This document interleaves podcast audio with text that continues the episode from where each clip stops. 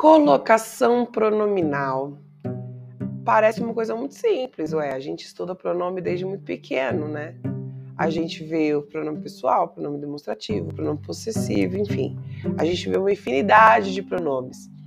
Mas na hora de aplicar esses pronomes numa frase, principalmente os pronomes pessoais do caso oblíquo, você sabe fazer? Você sabe quais regras utilizar? É sobre isso que esse podcast vai tratar colocação dos pronomes pessoais do caso oblíquo nas orações.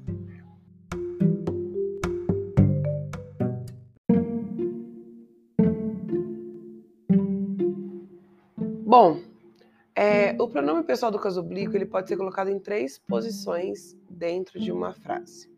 Ele pode ser aplicado antes do verbo, que a gente chama de próclise, no meio do verbo, que a gente chama de mesóclise, e depois do verbo, que a gente chama de ênclise. Vou conversar com vocês agora sobre as regras da próclise, que para mim são as regras mais extensas. Quando nós devemos colocar o pronome oblíquo antes do verbo? O pronome oblíquo ele deve ir para antes do verbo quando a gente tem a situação, por exemplo, de ter outro pronome na frase. Como, por exemplo, se eu tiver o pronome indefinido, alguém, ninguém, tudo, nada, né? Se eu falar alguém convidou para a festa, mas eu quero dizer que convidou a mim. Então eu vou dizer que alguém me convidou para a festa. O me, que é o pronome oblíquo, vai ser colocado antes do verbo.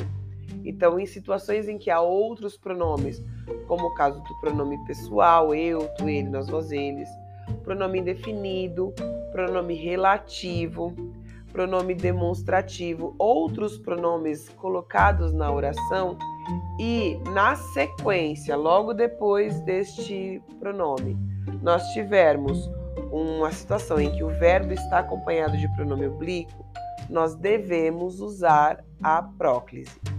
Temos que usar a próclise também quando a gente tem uma palavra de sentido negativo ou um advérbio, né?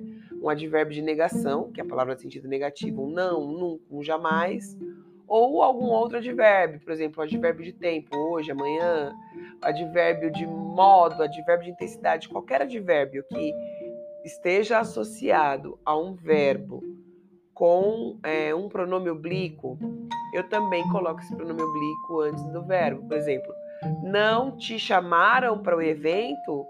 Não, palavra negativa, de verbo de negação. Chamaram é o verbo que está acompanhado do T, que é um pronome oblíquo. Esse T vai vir para antes do verbo. Bom, já vimos a situação de pronomes, a gente já vimos a situação com o advérbio. Agora a gente precisa pensar nas conjunções principalmente nas conjunções subordinativas, que são essas conjunções que nós utilizamos para juntar duas orações e formar uma oração subordinada. É o que, o se. Esses pronomes, essas conjunções também exigem a colocação do verbo, do pronome antes do verbo, né? É, ela me disse que se importa com você. O que aqui é a conjunção que está juntando as duas orações, e na sequência eu tenho o verbo importar acompanhado do se. Então ela disse que se importa com você. Na conjunção eu também faço a próclise. Eu antecipo a colocação do meu pronome oblíquo para antes do verbo. É... Outra situação é, com conjunções que indiquem tempo, por exemplo, quando me ligarem, eu falo para você. Quando também é uma conjunção que indica tempo, certo? É, e quando a gente tem o verbo no gerúndio, falando, cantando, bebendo, dançando, tratando, acompanhado de em, fica em, se tratando, por exemplo, eu também coloco o pronome oblíquo antes do verbo. Como o verbo vai estar no gerúndio, fica fácil. É só colocar o pronome antes do verbo no gerúndio. Recapitulando, nós devemos usar a próclise quando nós temos outros pronomes, relativo, possessivo, é, pessoal, indefinido, demonstrativo. Quando a gente tem advérbios e palavras negativas, que são praticamente a mesma coisa, advérbios. Quando a gente tem conjunções, sejam elas é, subordinativas ou da indicativa de tempo, modo, lugar, intensidade, né? Uma conjunção adverbial. É, quando a gente tem o verbo no gerúndio acompanhado de em, e eu estou me esquecendo de um, que é a pontuação atrativa. O que, é pontuação atrativa? É quando eu tenho uma frase exclamativa, uma frase interrogativa, que eu vou acabar utilizando um pronome, né, um pronome interrogativo, no caso, ou quando eu tenho aquela oração optativa.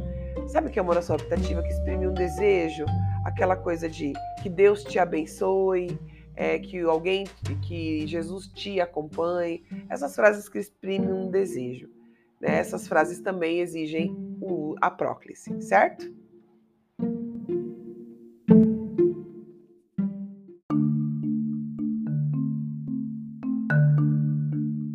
Agora eu vou para o uso da ênclise. A ênclise é quando a gente é obrigado a colocar o pronome oblíquo depois do verbo. Este pronome oblíquo vai para depois do verbo, ele é obrigatoriamente colocado depois do verbo, por exemplo, no início de frase. Se a frase começa com um verbo acompanhado de pronome oblíquo, eu jamais devo escrever este pronome antes do verbo. Então eu até posso conversar com meu amigo e falar: "Me empresta seu caderno?" Mas se eu for escrever isso num contexto mais formal, eu devo escrever: "Empreste-me o seu caderno." Então utilize a é, ênclise quando nós estivermos iniciando uma oração, iniciando uma frase. Porque nós não podemos começar frase num contexto formal com o pronome oblíquo. A mesma coisa depois de uma pausa, né? nós subentendemos que depois de uma pausa entre uma oração e outra, separada por vírgula, que é essa pausa, nós também vamos começar uma nova oração. Então nós precisamos usar a ênclise nesse aspecto. Início de frase e depois de pausa, nós devemos usar a ênclise. E por último, quando a gente está dando um comando, uma, uma ordem, fazendo um imperativo, faça-me um favor, diga-me a verdade estes verbos que expressam um comando, eles precisam ser acompanhados do pronome posterior a ele, depois deste verbo, tá?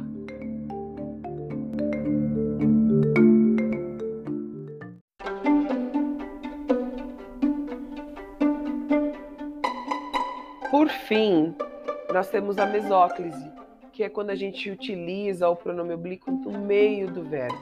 Só tem uma situação em que a mesóclise é permitida, quando nós usamos verbo no futuro.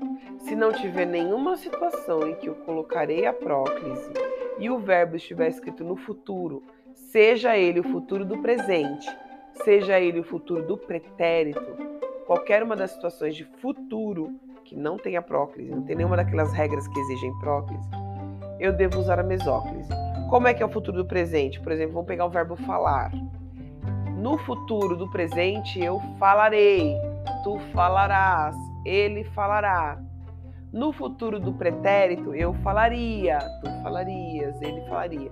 Então, esse ei e ia que indicam o futuro, eles exigem o uso da mesóclise. Então, se eu falarei para você, se eu falarei para ti, eu falar-te-ei ou falar-te-ia, certo? eu faço, eu racho mesmo o verbo no meio, eu pego o radical, que é o falar, coloco para um lado, pego a desinência, que é o ei ou ia, coloco para o outro e ponho o pronome no meio do verbo, certo? Então, quando eu tenho situações de futuro em que não há nenhuma possibilidade de eu usar a próclise, eu devo usar a mesóclise, que é essa abertura que eu faço do verbo no meio e coloco o pronome oblíquo lá.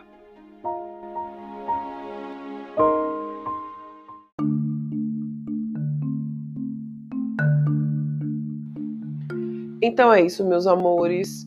É uma revisão bem rapidinha.